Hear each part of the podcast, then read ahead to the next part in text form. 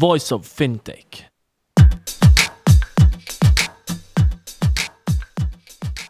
Welcome to Voice of Fintech, a podcast mapping out the Swiss and global fintech scene, connecting fintech enthusiasts with startups, incubators, accelerators, business angels, and VCs, and incumbents interested in partnerships. Voice of Fintech will help you navigate the fintech ecosystem. Here you can listen to the startup founder stories, what investors and incumbents are looking for when dealing with startups, and find out more about resources provided by incubators and accelerators. My name is Rudy Falat, and I'll be hosting this podcast.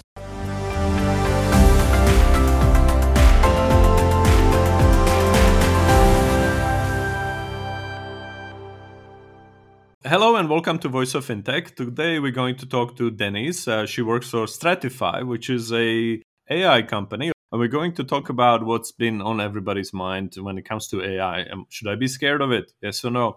What about biases? How can I deal with this? I mm, do digital transformation courses. We talk about it a lot. I'm very curious to find out more about some practical solutions that uh, Deniz and her team can offer you. So, first of all, how are you today? Doing wonderful. Greetings from Boston. All right, brilliant. So tell us a bit about yourself. What is your background? How did you get to do what you do today? People didn't worry about biases in AI, let's say a few years back, even though AI has been here since the 50s. So how did you get to do what you do today? Wonderful. Thank you. Thank you for that question, Rudy. My background, I started with intersection of technology and financial products for many years, coming from companies where I was the head of technology in a quantitative investment firm in Boston. And later on, I was the head of data and digitization for State Street's alternative business, really more on the traditional side of finance and technology. But what made the big change for me is as I was uh, in the quantitative investment firm, we boasted on the fact that we had years and years of data that we used to backtest our models, our algorithms to predict the future, to predict the how the our decisions are going to be more applicable for future.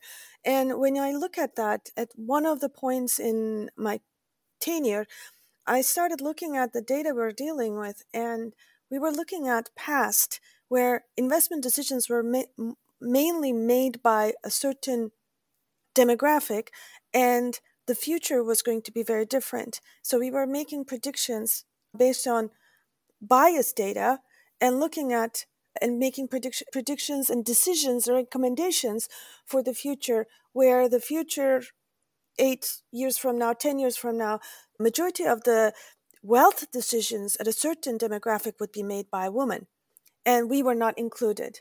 And that got me to really think about how are we making decisions? How are we making predictions in AI?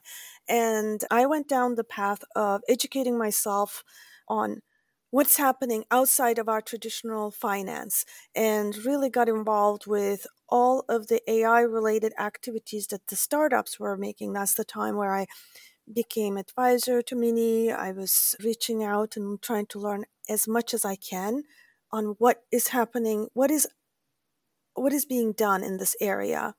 And what I found was a little scary, just like how we're talking today. It was scary because we weren't really looking at who we're leaving behind. And in our enthusiasm to adopt technology, we weren't questioning the technology that we were now trusting.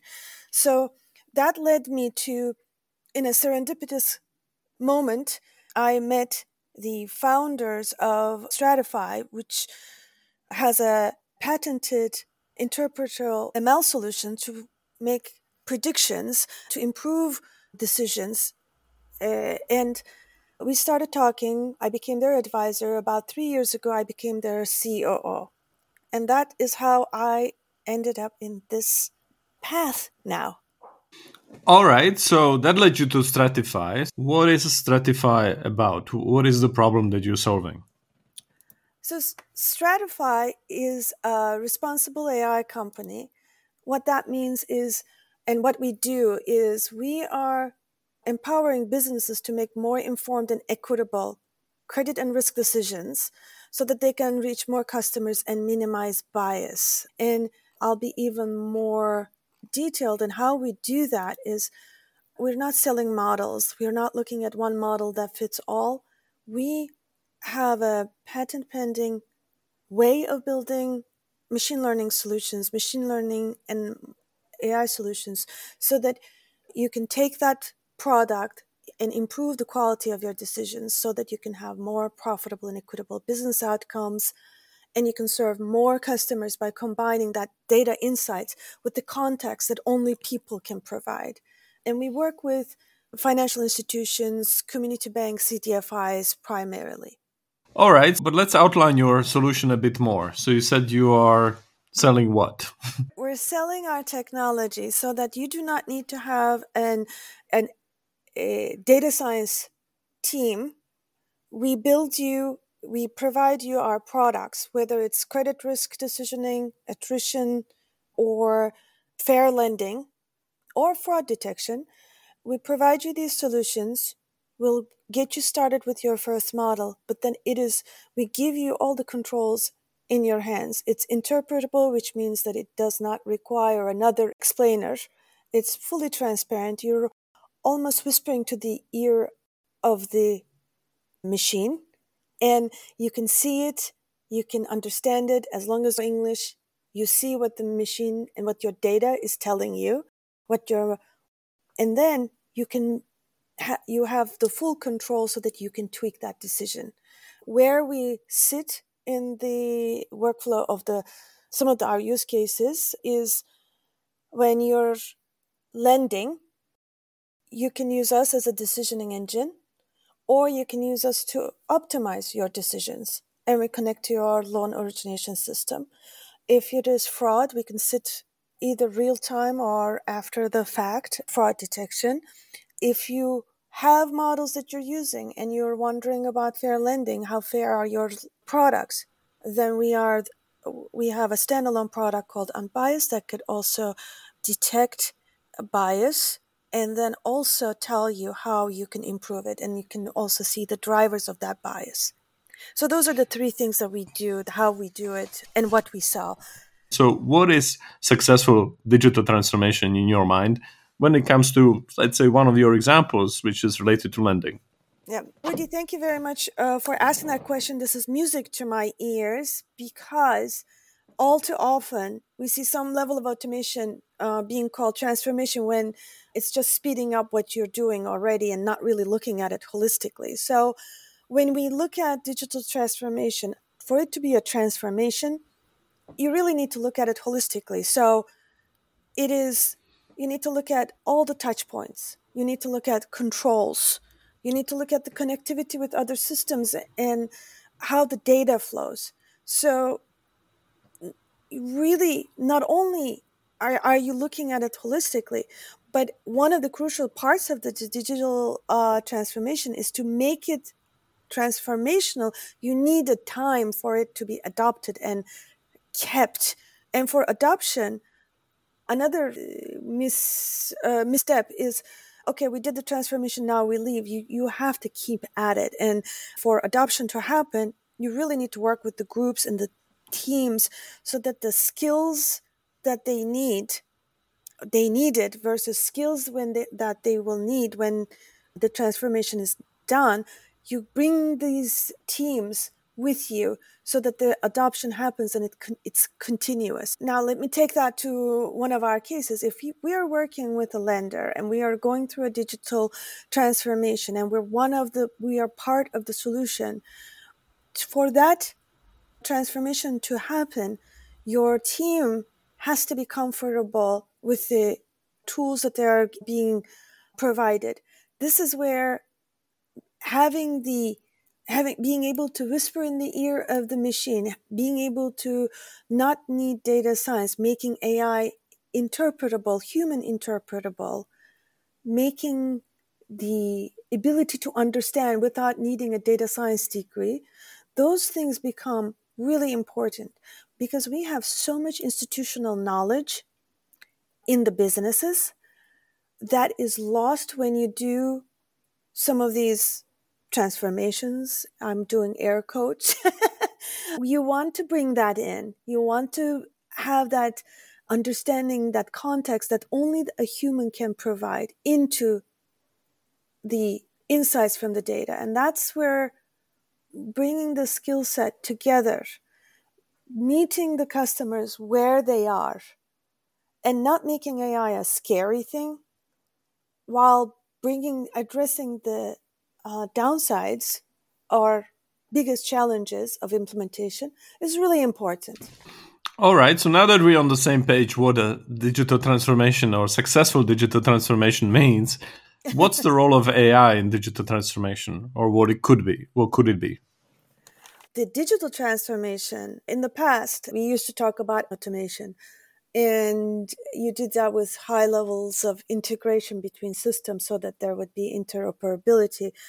Today, all of that, you can't really talk about digital transformation without talking about AI, some level of, some flavor of AI, whether it's machine learning, whether it's robotic process automation, whether it's NLP, you, it's part of the story. It's a crucial part of the story, significant component.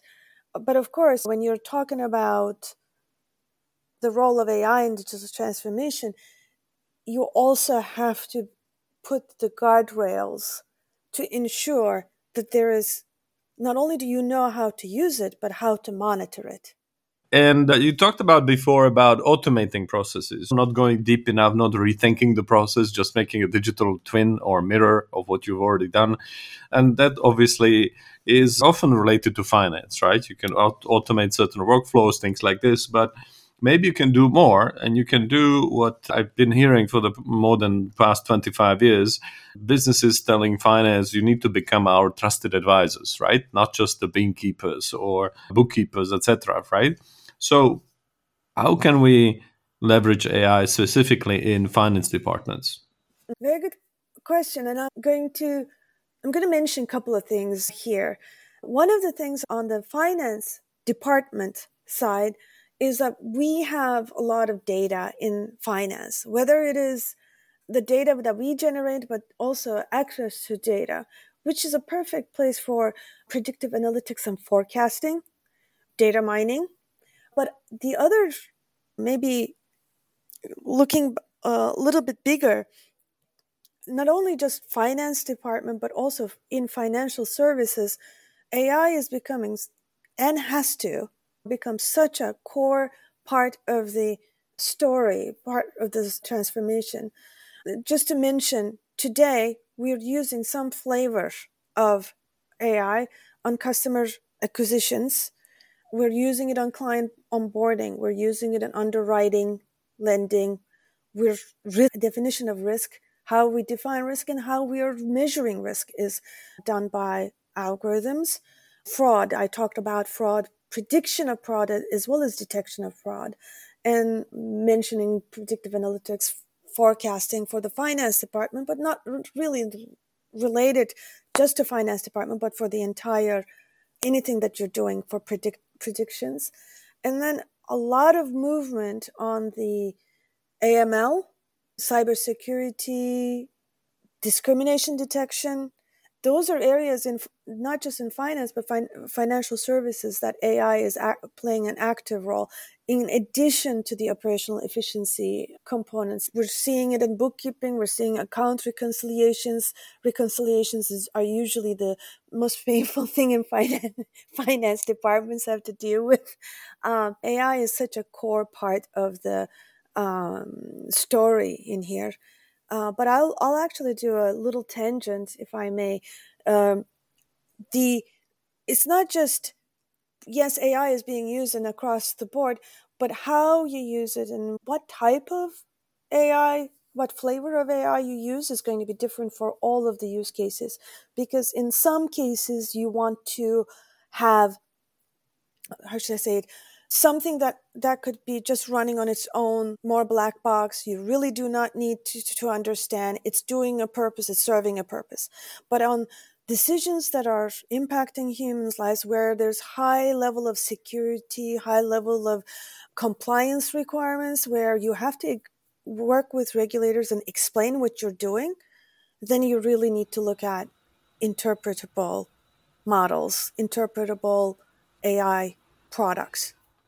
All right. So that leads me to the next question, right? You talked about you working towards AI being responsible or transparent. So, how can you work with corporates to make sure that the AI that they're using is free of biases as much as possible? How does your solution help to achieve that? Wonderful question. So, l- let me make a, um, a separation between explainable and interpretable AI. And then I'll explain how we work. So, when we're dealing with highly regulated industries, you need to be able to explain your uh, decisions to the regulators, as I mentioned. To be able to do that, you need to be, you need to know what data is coming in, how the decision is, how decisions are predicted, and and what are the drivers of that uh, decision so there's two approaches explainable ai is where you have a model and then you have another that is a black box and you put another model that predicts how the underlying original model is expected to behave. So you're putting explainers to a, a black box. Interpretable is actually seeing what the model is doing in a human readable way and understanding it without any explainers. So you're not re- relying on another model to explain the model underneath. It is just there in human interpretable. And when we're tackling the bias issue at the corporations, monitoring that bias interpretable ways, especially if it is highly regulated industries, is really a thing, key component. And that's why I, I wanted to explain the two approaches, but for re- highly regulated industries where you have to explain your what you're doing to the regulators, we believe that interpretable modeling is the key, and also continuous monitoring, where you're watching how your model is doing on a regular basis is is another important way because you don't as the data changes your models could be acting way different than what you originally started. So if you can't leave it, you can't just release it once you're done with it. You have to be continuously monitoring. And this is where our unbiased solution has been used in the fair lending groups. Any com- any bank that is focusing on fair lending is using our unbiased solution for that monitoring periodically.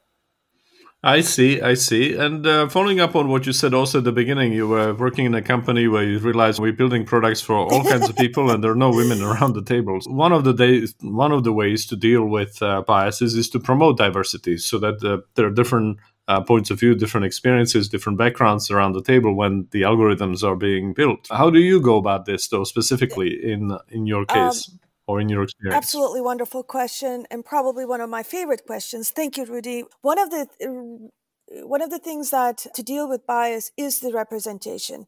You can't. Our data is biased. It's not whether it is biased. It is biased. Our the way we build models, the way we solve problems will change from person to person, and as our behaviors change, our model, uh, our algorithms, our AI is going to change and will be either biased or more biased.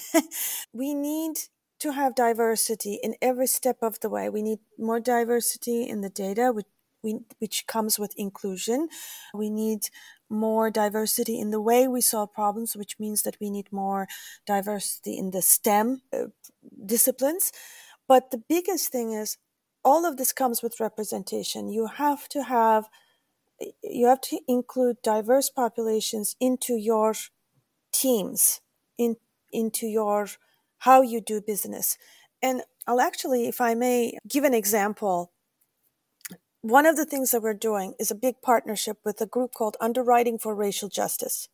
This group is 21 CDFIs, community banks, and banks this partnership, with this partnership, what we're doing is actually we're the technology partner that is doing the decisioning for creating a new way of underwriting so that we can make more capital available to a diverse population. Uh, you really need to think a bit differently and look at other things in more than what the data is saying to be able to actually open capital for uh, larger populations. All right, understood. Now, one other thing we wanted to talk about is just sustainability, right? So when some people talk about AI, this goes hand in hand with cloud. It goes with uh, hand in hand with big data. Uh, sometimes that means cloud uh, is not really a cloud, right? Yeah. But it is a server somewhere, which uh, eats up a lot of energy. Some cloud companies say we have all these carbon net zero targets and we're going to make them because we use electricity that is renewable. So, how do you think about this? How does sustainability and AI interplay and can they coexist See, together?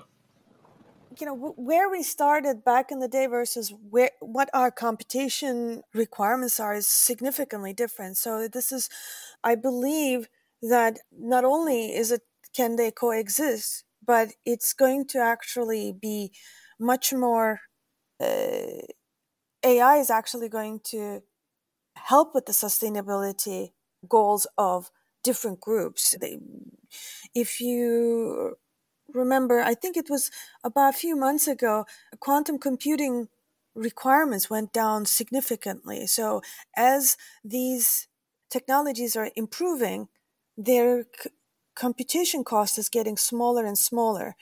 And number of these companies are actually looking into how we can help sustainability goals of the um, so I don't I don't believe it's going to coexist. It's going to actually lead. Okay. Before we go, I just have two easy questions for you. First of all, do you have a favorite business book that you can recommend? And then we'll talk about how to reach out to you the best way. But uh, what is the f- your favorite uh, business book, or maybe some other resource where you um, can learn? I will from? actually give two books. One of them is Weapons of Math Destruction by Cathy O'Neil. She provides a great insight into the bias that exists in our decisions and in our society. So that's definitely a, a I highly recommend that book.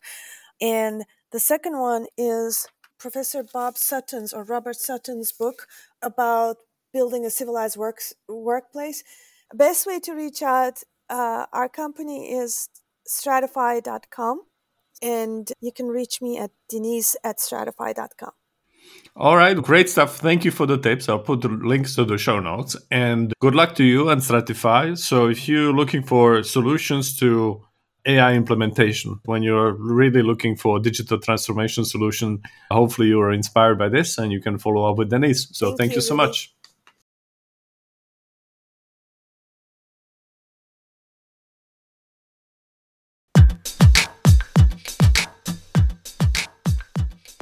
Thank you for listening to Voice of Fintech podcast. If you haven't already, check out also voiceoffintech.com, where you will find all the episodes and additional resources related to the podcast. You can also subscribe to Voice of Fintech on Apple Podcasts, Spotify, Google, or any other podcast app that you like. If you have any suggestions on the topics or guests, or how to make this podcast better for you, please email us at info at voiceoffintech.com. Happy to hear from you. Thank you.